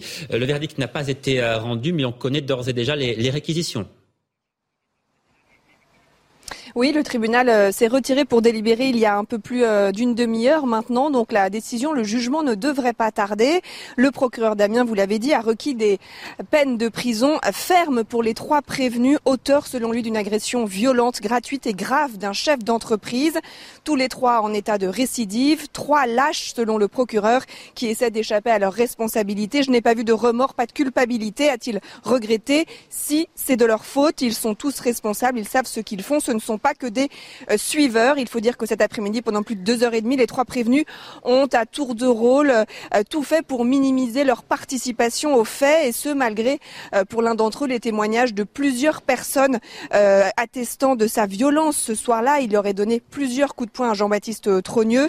Tout juste a-t-il reconnu avoir bougé des poubelles, mis des poubelles devant la chocolaterie parce que les chocolats trogneux sont trop chers, a-t-il expliqué. Euh, il explique aussi avoir tenté de frapper le gérant qu'il avait bousculé, mais j'ai raté mon coup. Les avocats de la défense, eux, ont mis en garde euh, le tribunal euh, contre le, risque de rendre une décision euh, démesurée. Vous n'êtes pas là pour faire un exemple, ce n'est pas le tribunal de l'opinion publique. Pour eux, c'est peine de prison ferme, de 4 ans de, de prison ferme pour l'un des, des, prévenus. c'est totalement donc excessif. Selon que vous serez puissant ou misérable, les jugements de cour vous rendront noir ou blanc. L'un des avocats a cité euh, la fable de Jean de La Fontaine. Ils ont demandé euh, soit la relaxe au bénéfice du doute, soit des peines en tout cas beaucoup plus mesurées et donc pas de euh, peine de prison ferme. En tout cas, c'est ce qu'ont demandé les, avocats de la défense. On attend donc le jugement d'ici sans doute quelques minutes ici au tribunal judiciaire d'Amiens. Merci beaucoup Noémie Schulz en direct d'Amiens et on suivra ça évidemment avec vous en direct sur CNews et sur Europe 1. Sabrina Medjber, ce qu'on peut dire, c'est que les réquisitions, en tout cas, demandent une sévérité exemplaire. Ah, si bah, les réquisitions sont suivies, ce sera pour donner l'exemple. Absolument, mais c'est tout à fait euh, de toute façon le problème de, de l'exemplarité des peines. C'est normal, selon, selon vous, la, la, justice doit être exemplaire. Mais la justice doit être exemplaire pour euh, chaque euh, cas et chaque fait mmh. délinquentiel, qu'elle concerne le neveu de, de Brigitte qui, Macron. Ce qui n'est manifestement pas toujours le cas. Évidemment, et le problème, on en revient toujours à, à ce, ce fameux euh, comment dire, euh, cette fameuse hérésie qui est celle de l'applicabilité des peines et de la discontinuité de la chaîne euh, police-justice. Alors évidemment, monsieur le commissaire, je parle sous votre contrôle, les lois existent, mais encore faudrait-il qu'elles soient, qu'elles soient appliquées. Là, en l'espèce, c'est évidemment exemplaire, mais enfin, on sait très bien que concernant la majorité des délinquants, eh bien, on n'a jamais de peine exemplaire qui puisse faire foi et qui puisse encourager justement les magistrats à agir de la même manière, parce que bon, là, en l'espèce, il s'agit certainement du, du, du, fils de Madame, du, du neveu de Madame euh, la l'épouse de, voilà, Madame Brigitte Macron, je vais y arriver, mais on espère que la justice soit exemplaire pour tous les cas de, de faits délinquentiels. Et je rappelle qu'il s'agit là des réquisitions et pas du jugement qui sera rendu dans les prochaines minutes selon Noémie Schulz. Mathieu Vallée. En ce moment, c'est un festival des violences avec une réponse pénale qui est plus à la traîne mais qui est à la ramasse. Euh, en fait, on peut tuer des gens et euh, se retrouver en liberté sous contrôle judiciaire. On peut blesser grièvement des enfants et se retrouver en contrôle judiciaire en liberté. En fait, c'est la mode aujourd'hui de certains magistrats, c'est libérer les personnes qui ont commis des infractions très graves avec des morts ou des blessés. À La Rochelle, on a un baqueux qui s'est fait percuter par un chauffard qui a 74, 75 jours d'interruption totale de travail, dont le conducteur a été remis en liberté sous contrôle judiciaire. On a cette petite fillette à Trappes, j'ai pas oublié, qui été tuée par une chauffarde qui était droguée. On a à Beauvais un gamin qui a été été percuté par un chauffard en deux roues qui faisait du rodéo. Et toutes ces personnes, elles sont où? Elles sont dehors, sous contrôle judiciaire. Donc on avait milité, nous, les syndicats de police, après la mort d'Éric Masson, ce policier d'Avignon qui avait été tué sur un point de deal, pour que les euh, avertissements pénals aujourd'hui, qu'on appelait avant euh, les rappels à la loi, soient supprimés. Maintenant, en attendant les jugements, la mode, c'est remise en liberté avec contrôle judiciaire. Écoutez, si on met pas... Ça, ça sera peut-être pas le que les réquisitions sont extrêmement sévères. Enfin... Non, mais, mais, justement, mais toutes ces réquisitions sévères liées à la tête, à l'intégrité aux personnes, c'est le mal profond de notre société quand on parle de décivilisation, quand on parle d'ensauvagement, tous ces politiques qui utilisent des mots très forts, et notamment ceux qui sont en responsabilité, doivent prendre aussi les décisions qui s'imposent. Les mots c'est bien, mais les actes c'est mieux. Et finalement, quand on a une justice, pardonnez-moi, pardonnez-moi, mais là, là j'ai l'impression qu'on mélange un peu tout. Mais non, mais on mélange pas tout. Ça, ça, signifie que, non, mais pardon, ça signifie que ces réquisitions, elles vous conviennent en réalité, c'est ça mais Oui, mais tout à fait. Mais j'aimerais bien qu'elles conviennent pour toutes les mmh. affaires. Mais moi, je juge pas une affaire à l'aube d'une personnalité ou d'une filiation. Je juge une affaire par rapport à une justice qui doit être la même par tous, pour tout, partout sur le territoire national. Moi, j'aimerais bien savoir si demain malheureusement j'ai quelqu'un de ma famille qui est victime d'un chauffeur de la route ou qui est victime d'un individu qui fait du rodéo, est-ce que ça sera les mêmes sanctions et les mêmes réquisitions que dans l'affaire Trogneux? L'idée c'est pas d'opposer les uns aux autres, l'idée c'est qu'on ait une justice partout pour tous pareil. Parce que sinon on a 40% des gens qui ont confiance en la justice, on voit bien que moins d'un Français sur deux, c'est quand même très inquiétant. Le commissaire Vallée a raison, vous ne pourrez pas vous, vous ne pourrez pas empêcher les gens de penser quand même au-delà de l'abjecte agression dont a été victime M. Trogneux, la justice a été beaucoup plus rapide dans ce, dans ce cas-là, et la peine proposée, on verra ce qu'il en est, euh, assez sévère, pour ne pas dire très sévère. Et je suis pas du tout l'avocat des agresseurs. Et c'est vrai que ça donne ce sentiment-là. Ça donne le sentiment que si vous êtes euh, puissant, pour reprendre une partie de la fable de, Jean de La Fontaine, bah euh, oui, là, là, il n'y a pas eu deux ans d'instruction, il n'y a pas un dossier qui a traîné sur le bureau du juge, et la peine va sans doute être exemplaire et elle sera méritée.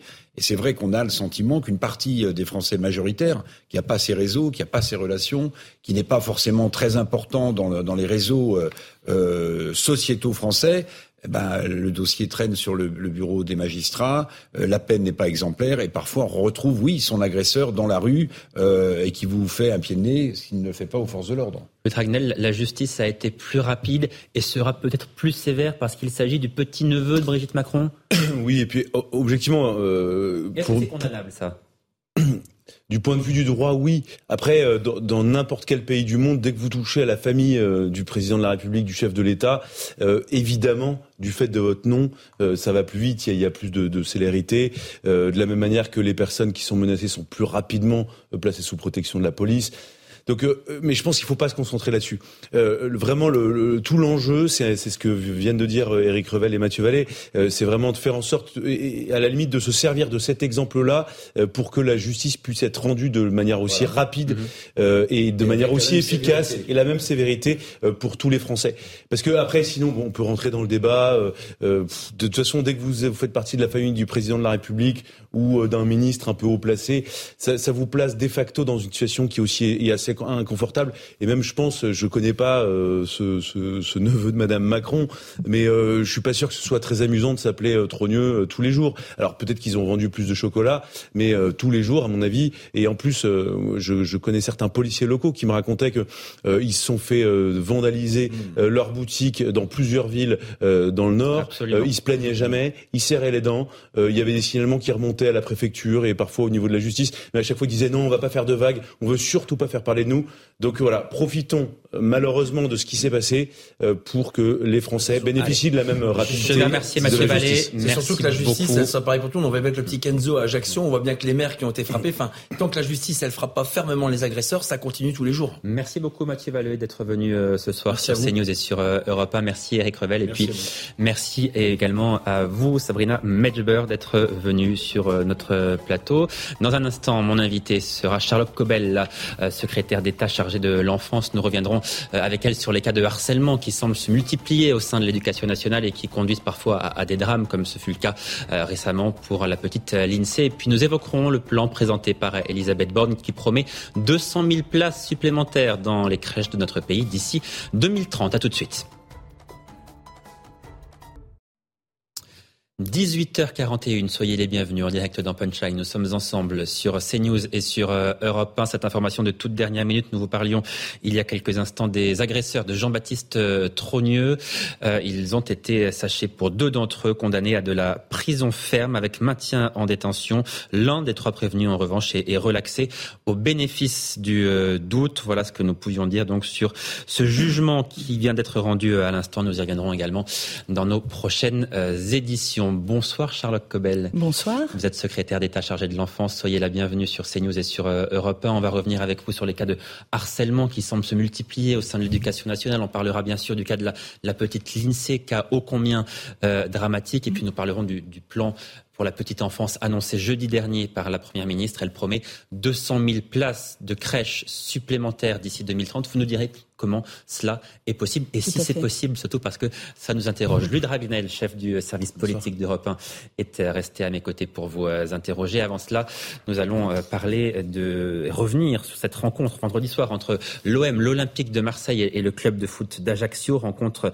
marquée notamment par l'agression d'un enfant de 8 ans atteint d'un cancer du cerveau. Kenzo a été pris pour cible par des supporters corse simplement parce qu'il portait un maillot de euh, l'OM et ses parents eh bien sont évidemment euh, sous le choc et ils nous donnent des nouvelles euh, de leur fils. Karine Bouteloup.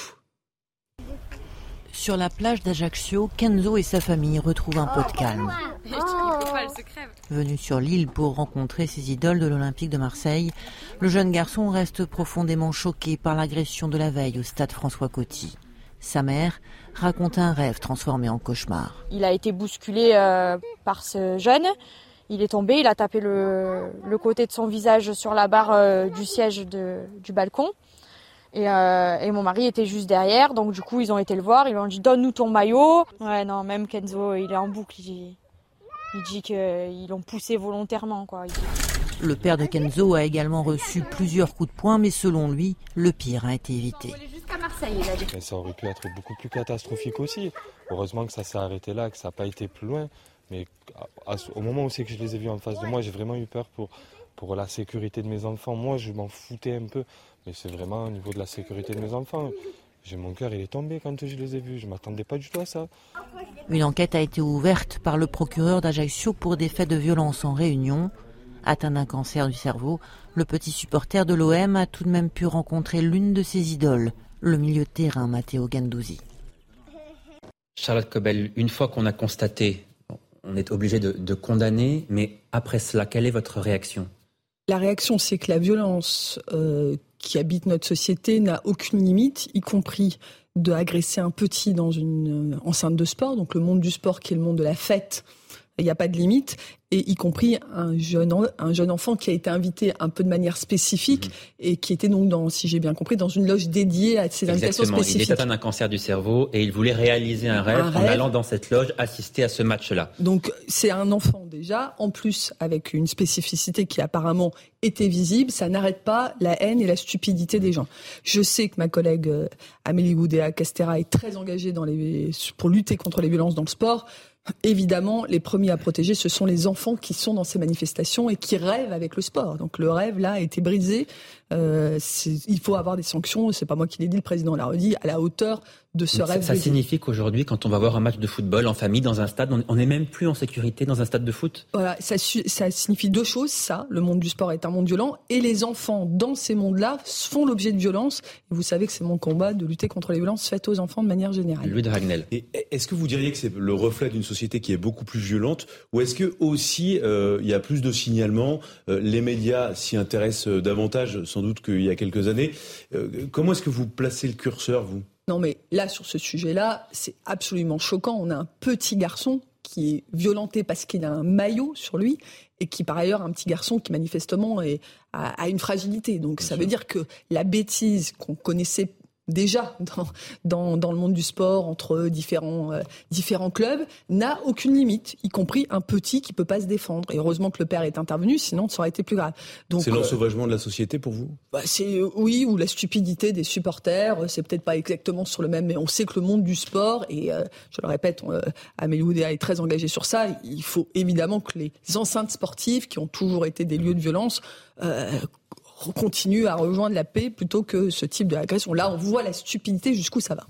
Alors Charlotte Cobel, on va à nouveau parler de la petite Lindsay. Mm. On en parle beaucoup, euh, hélas. Lindsay, c'est cette euh, petite fille de 13 ans qui s'est suicidée car elle était victime de, de harcèlement. Ses parents étaient euh, reçus il y a un peu moins d'une heure par Papendiaï, le, le ministre de l'Éducation nationale, qui a tardé à les recevoir, qui a tardé à s'emparer de cette affaire. Et à la sortie de leur entretien avec le ministre, les parents de Lindsay ont eu des mots extrêmement sévères contre Papendiaï, en disant en fait, il se moque de nous, mm.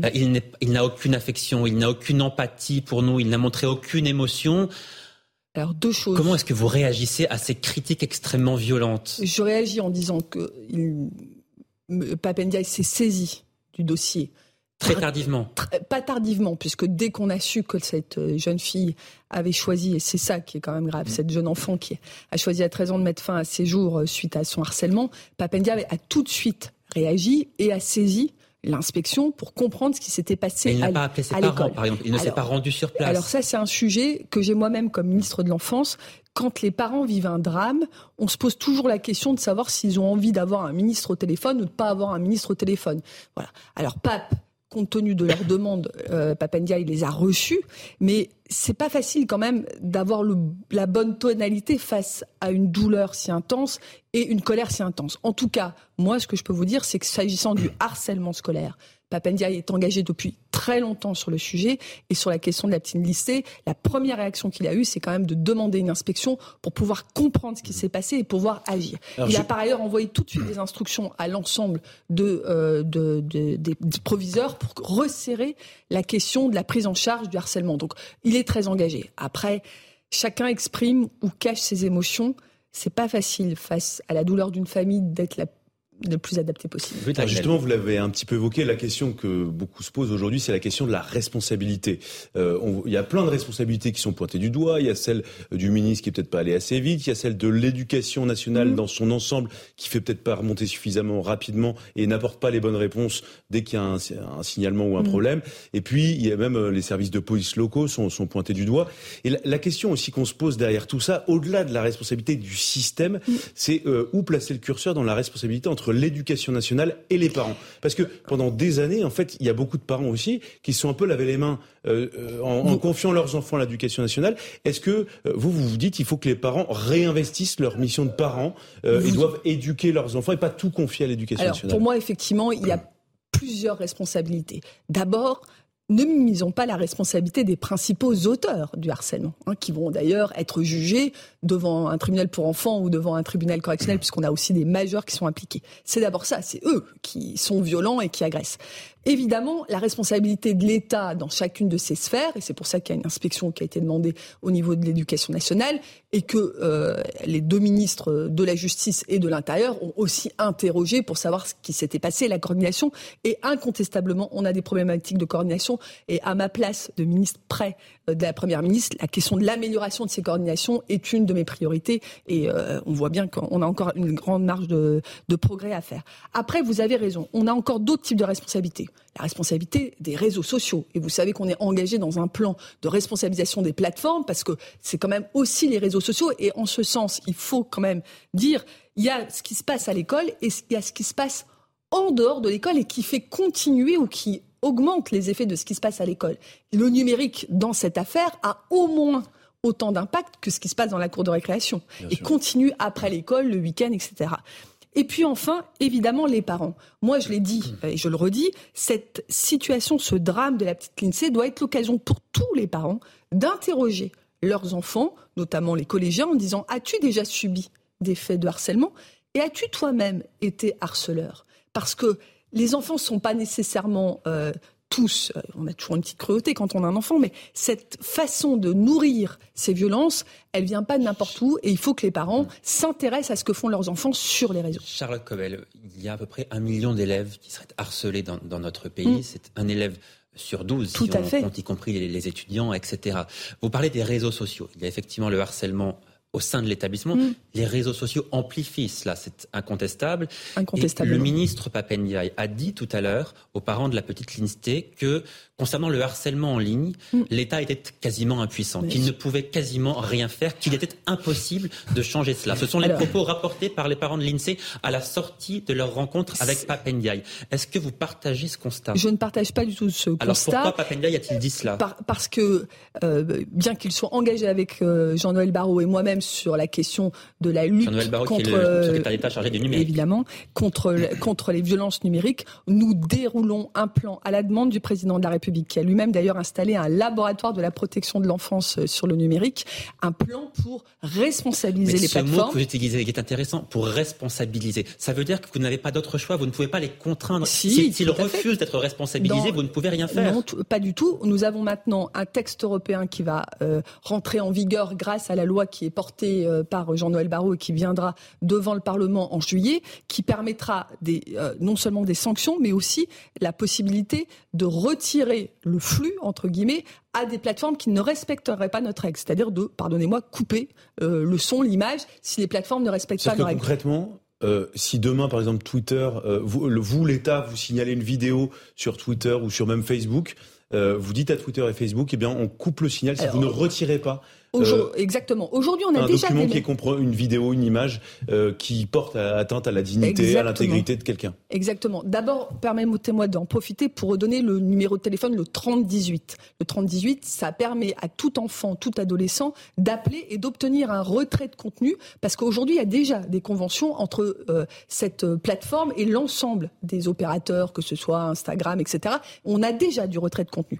Si on va, par la loi, accélérer ce retrait de contenu en une heure. Si en une heure ce n'est pas retiré, l'État, en l'espèce euh, l'autorité de régulation qui s'appelle l'ARCOM, pourra, avec des sanctions, euh, euh, condamner et, par ailleurs couper le son, couper l'image plus rapidement. Donc oui, nous avons des solutions. Certaines existent déjà. On a déjà, d'ailleurs, le législateur est intervenu hein, sur le harcèlement, etc.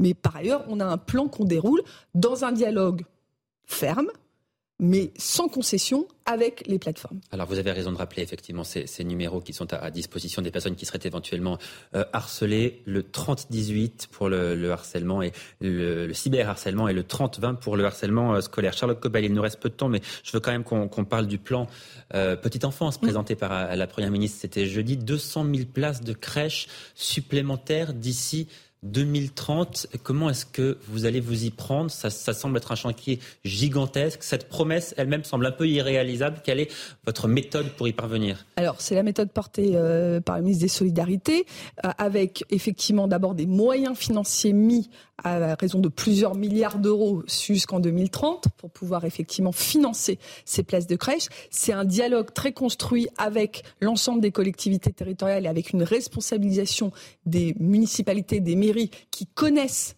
les besoins de l'ensemble des habitants.